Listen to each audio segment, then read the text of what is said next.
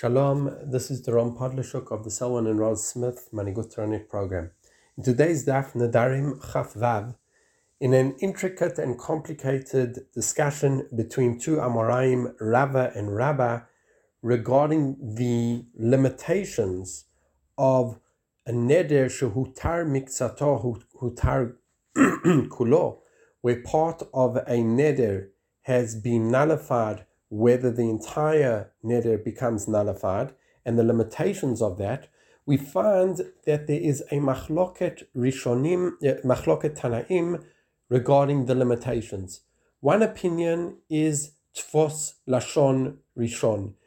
The first part of the neder is the primary part of the neder, and we ignore the second part even if it contradicts or limits the neder. The other opinion is the Gemar Dvarav Nitpas, that a person focuses on the end of the neder, and that is the primary essence of what the neder is. Regarding this definition of Begmar Dvarav Adam Nitpas, the second part of the neder is what is the primary focus. We find the Machloket Rishonim how to explain it. The Ran explains that the second part of the neder is primary and therefore revokes and nullifies the first part of the statement. And we only take into account the second statement or the last statement of a person. However, Rashi and the Rosh understand it differently.